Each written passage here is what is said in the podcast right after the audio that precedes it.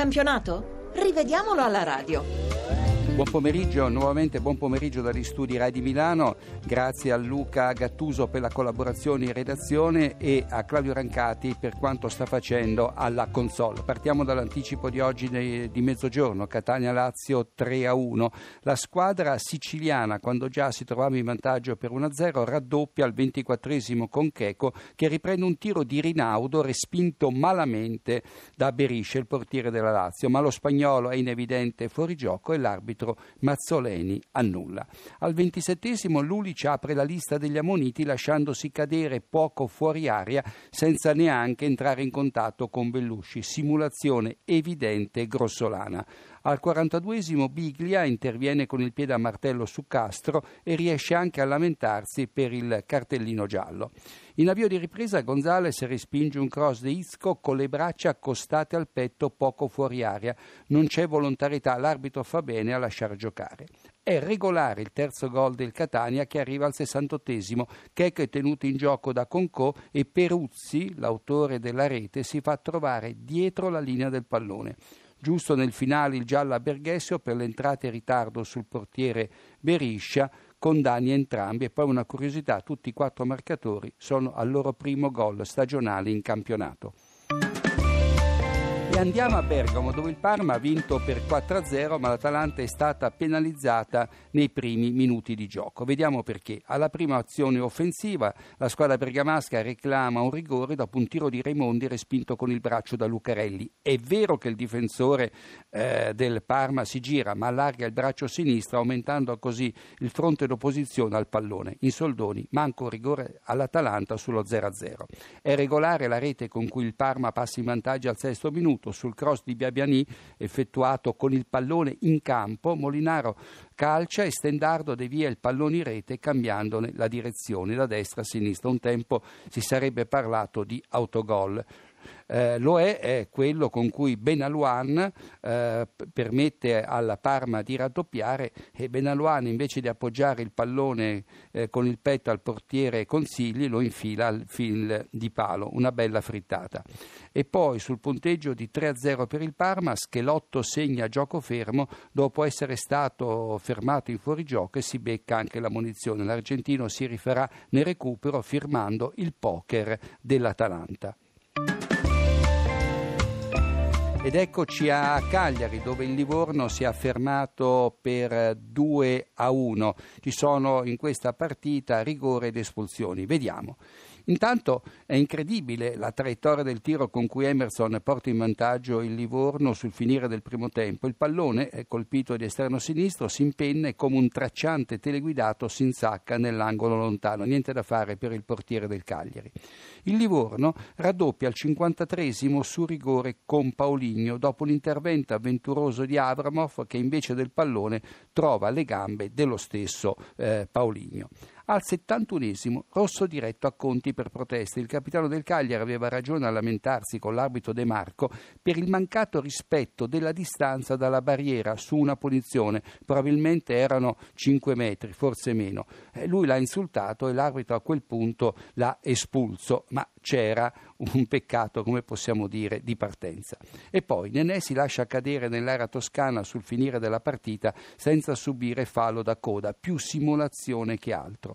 Nel finale l'arbitro De Marco espelle due giocatori del Livorno che così in pochi istanti si ritrova ad avere un uomo in più ad averne invece uno in meno. Prima De Marco caccia Ceccherini per doppia munizione, fallo su Ekdal nel primo tempo, intervento da dietro su Piniglia nel secondo. Poi il turno di Benassi, rosso diretto per un'entrata in scivolata e da dietro su Piniglia. Livorno, nonostante abbia chiuso in nove uomini, riuscirà comunque a portare a termine la partita in vantaggio per 2 a 1.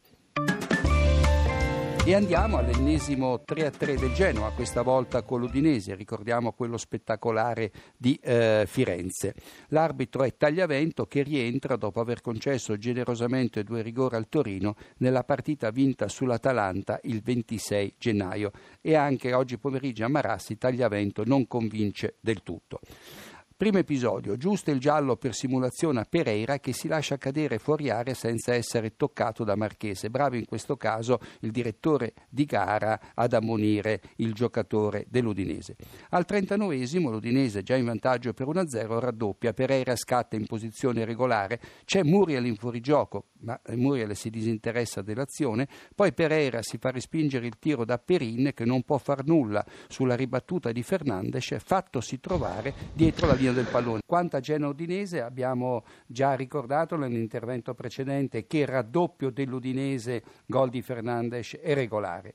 Poi subito dopo questo episodio c'è una manata di Motta al viso di Basta che non porta sanzioni disciplinari, ma il difensore del Genoa colpisce deliberatamente l'avversario portando proprio il braccio contro contro di lui. Fallo, a mio parere, da rosso diretto, invece non succede niente.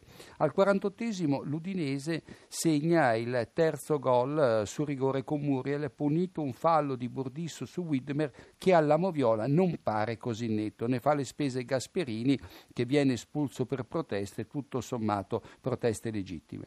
L'arbitro Tagliavento, severo in questa circostanza, non punisce successivamente un fallo in area di Domizi che spinge visibilmente Gilardino sugli sviluppi di un angolo e questo è fallo da rigore accaduto con l'Udinese avanti per 3 a 1. Ripartiamo da Juventus Chievo, l'arbitro Valeri di Roma. Al 25 manca un rigore alla squadra bianconera in vantaggio per 1 a 0 con la rete di Asamoah. Appena dentro l'area veneta, Radovanovic prima molla una manata all'addome di Giovinco, poi lo trattiene. L'arbitro è a due passi ma fa giocare. E poi Marchisio scatta in posizione regolare quando firma il tapin sulla punizione di Pirlo respinta centralmente da Agazia, il 2-0 per la Juventus. Il Chievo, sotto di due reti, riduce le distanze al cinquantesimo in modo rocambolesco eh, grazie a un rinvio di Licksteiner che sbatte sul corpo di Caceres e finisce in rete. E poi al momento della sostituzione di Giovinco, Conte abbraccia con forza il suo giocatore quasi a voler contrastare, contestare i fischi del pubblico piuttosto ingeneroso con il suo piccolo attaccante. E andiamo all'ultima partita in programma oggi pomeriggio, quella disputata a Reggio Emilia e vinta dal Napoli con 2-0, ma con, me- con merito, ma anche con l'aiuto dell'arbitro. Vediamo perché. Andiamo in ordine cronologico. L'arbitro calvarese ammonisce Marrone per un duro tackle su Zemaili dopo aver concesso il vantaggio al Napoli, mentre risparmia Gulam per un'entrata da dietro su Berardi. Al 56esimo Insigne raddoppia rubando il tempo sul tiro all'ex compagno Cannavaro, ma l'azione, quella che ha portato il Napoli sul 2-0, è viziata in partenza dalla spinta con cui Berami toglie il pallone a Berardi. Giuste quindi le proteste del Sassuolo che ci rimette un gol. Al 73 sul punteggio di 2-0 per il Napoli manca anche un rigore al Sassuolo quando Rafael in uscita alta su un cross manca il pallone e finisce addosso ad Ariaudo e poco conta che il giocatore della squadra emiliana avesse spedito il pallone sul fondo. Il rigore ci stava tutto.